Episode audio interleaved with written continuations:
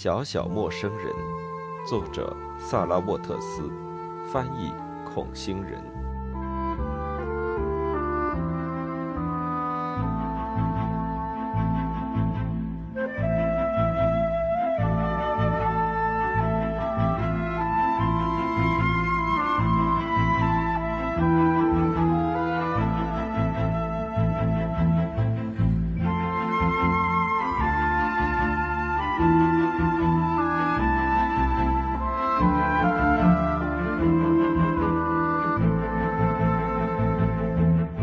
艾瑞斯太太默默地听着，两手托腮，低着头。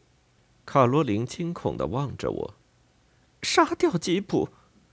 很抱歉，卡罗琳，可是你能责怪他们吗？你应该料到的。我认为他一定想到了，我从他的眼睛里看出这一点。可是他说：“我当然没有。”吉普听出了他声音中的反乱，站起身来。焦急迷茫地盯着他的脸，似乎在等待让他休息的一句命令或者一个手势。他轻身向前，把一只手放在他的脖子上，把他拉近些，却对着我说道：“这样做有什么好处呢？如果除掉吉普可以让那孩子奇迹般的不被咬伤，那我可以一枪打死他。如果昨晚发生的事情可以重来，我宁愿被咬的是我。”他们只是想惩罚他，惩罚我们。他们不会真的那么干。我说道：“恐怕他们会的，而且还会报警。”哦，这太可怕了。”艾瑞斯太太说，双手紧紧的拧在一起。“太可怕了。”您认为警察会怎么处理这事儿？呃，我认为事关贝克海德先生，他们一定会严肃处理。再加上这事儿很容易激起同情。我看着罗德里克，决定拉他进来。你怎么想，罗德？他很不自然的在椅子里挪动了一下，含混不清的说道：“我真的不知道，呃，不知道该怎么办。”他清了清嗓子。我们有张养吉普的许可证，是吗？呃，许可证也许能帮帮我们。我们当然有许可证，卡罗琳说道。不过，许可证能管什么用？这不是大街上的流浪恶犬伤人事件，这是一只家养的狗在自己家里被惹恼了。昨晚在场的每个人都会这么说。贝克海德一家很清楚。哦，我真受不了了！我真希望这帮人没有买下斯坦迪时。天知道，我真希望没有举办那场倒霉的酒会。我说道：“我认为贝克海德夫妇也希望没有那场倒霉的酒会。吉利安的不幸让他们心都碎了。这是人之常情吗？”艾瑞斯太太说道：“每个人都看到了，那个孩子昨天晚上差点被毁容，任何父母都会感到心碎的。”他的话说完之后，大家陷入了沉默。我不情愿的扭头凝视他儿子的脸，他目光低垂，似乎在盯着手看。虽然他的眼睛里闪动着什么异样的情感，但是他的举止仍然令我十分不解。他抬起头，清了清嗓子，说道：“真希望昨晚我和你们在一起。”“哦，我也这么想。”罗迪，他的姐姐说道。我觉得应该负起责任，他继续说，仿佛没有听到姐姐的话。除此之外，没有别的什么想法。我们都是这么想的，我说道。我觉得应该这样。他茫然的望着我。卡罗琳说道：“我们没有一点错，是那个小舅子在大键琴上乱弹一气。”如果那对父母能让他们的孩子待在应该待的地方，或者根本就不要带他来，我们又回到了原点。只不过这次话头传到了卡罗琳的手里。他母亲和我把恐怖事件从头到尾回忆了一遍，每个人对事情的回顾都差不多。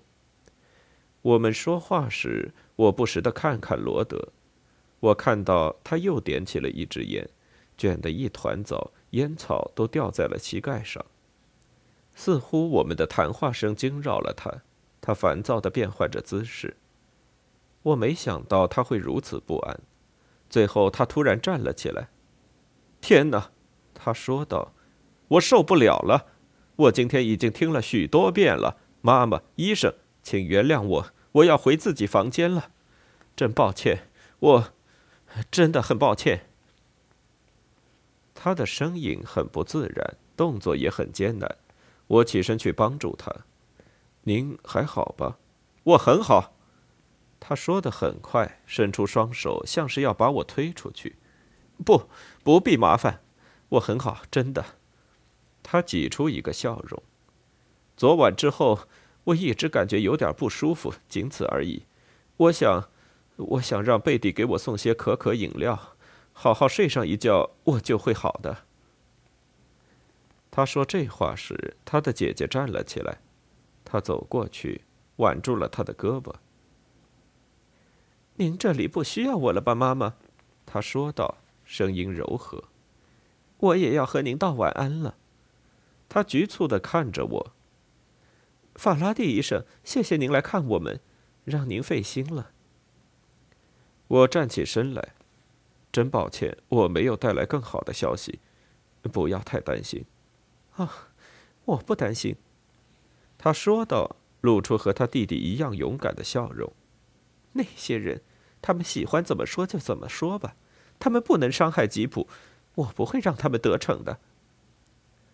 他和罗德里克离开了，狗忠实的小布跟在后面。刚才他声音中的自信打消了他的疑虑。我看着他们关门离开。便转向艾瑞斯太太。孩子们走了，他看上去格外疲惫。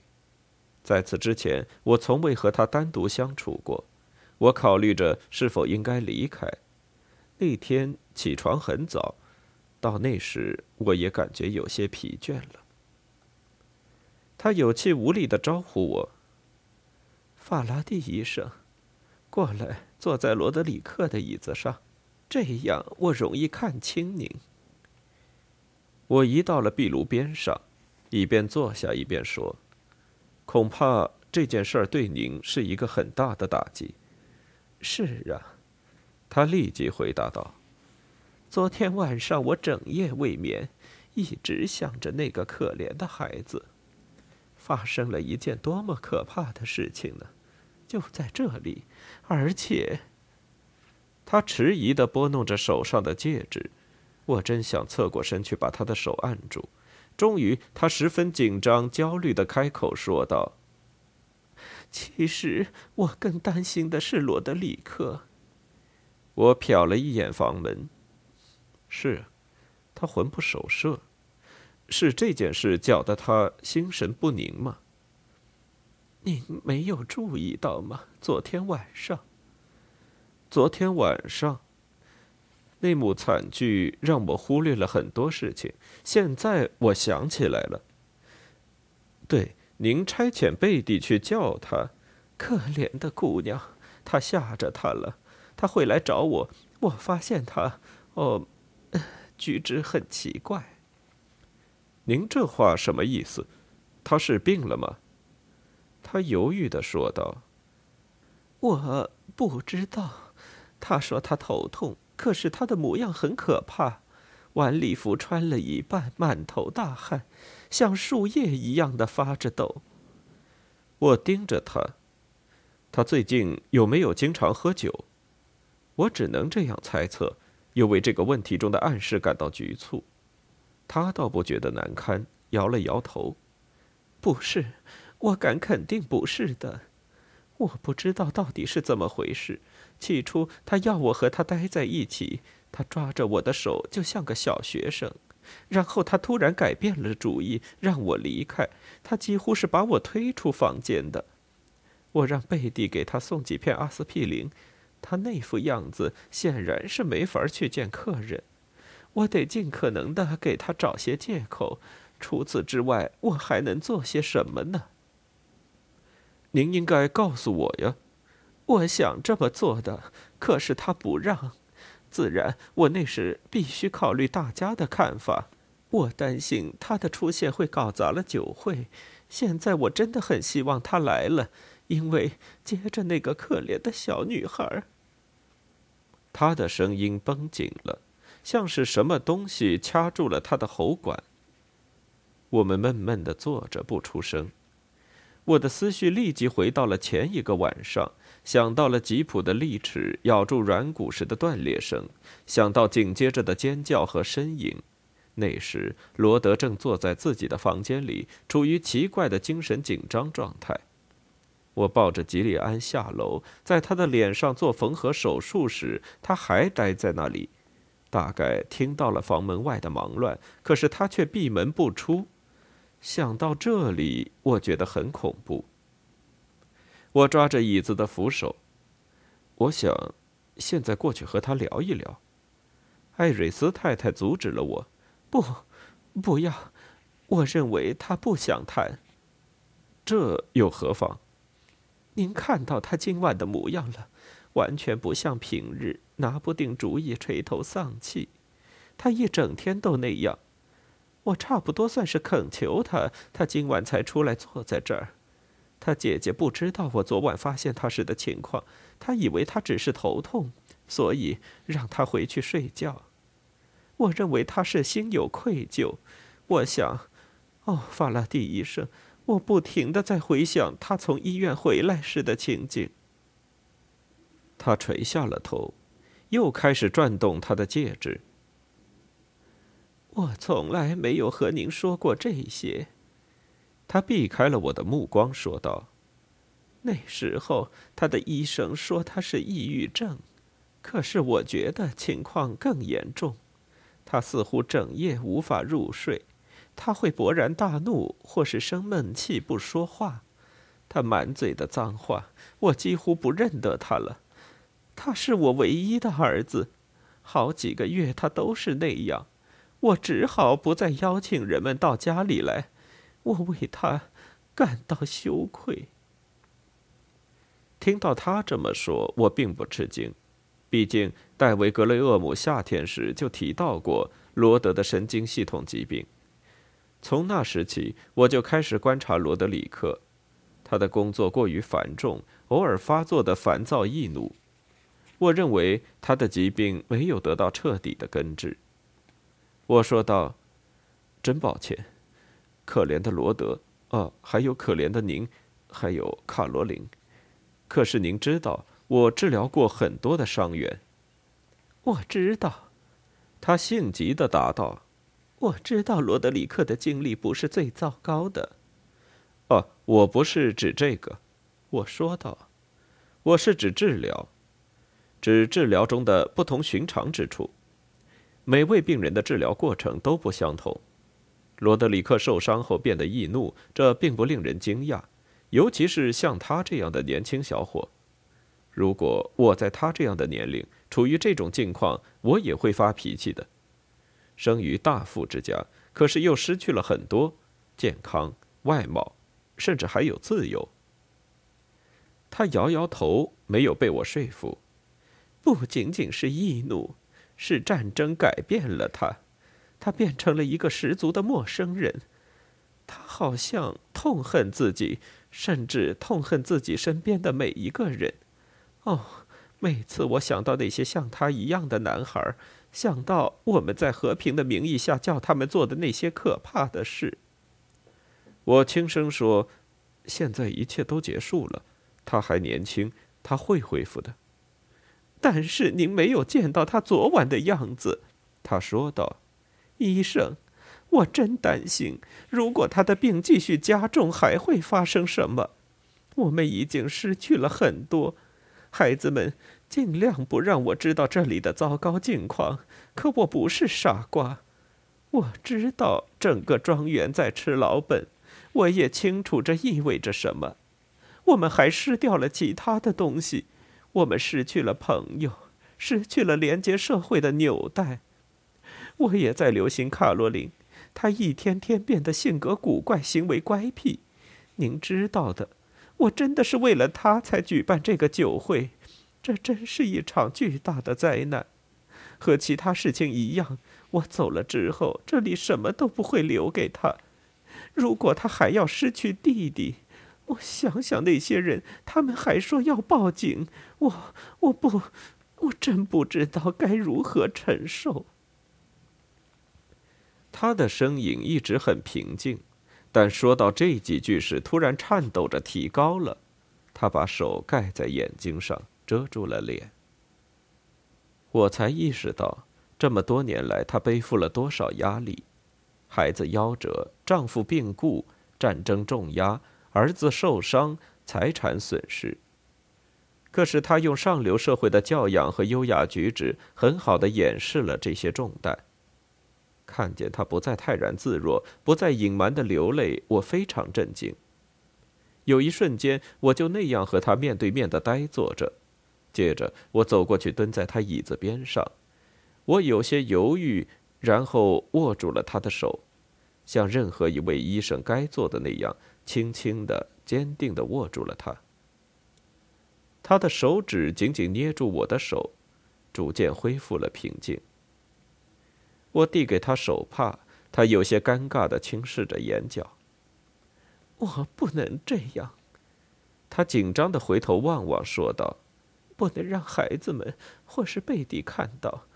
我从没有见过我妈妈流泪，她鄙视那些爱哭的女人。请，请原谅我，法拉第医生。我刚才告诉过您，我只是昨晚睡不着觉。以前我从来不失眠。我现在的模样一定很吓人。您能帮我关掉那盏灯吗？”我关掉了他说的那盏灯，那是一盏装饰性的阅读灯，在他椅子边的桌子上泛出轻柔的光泽。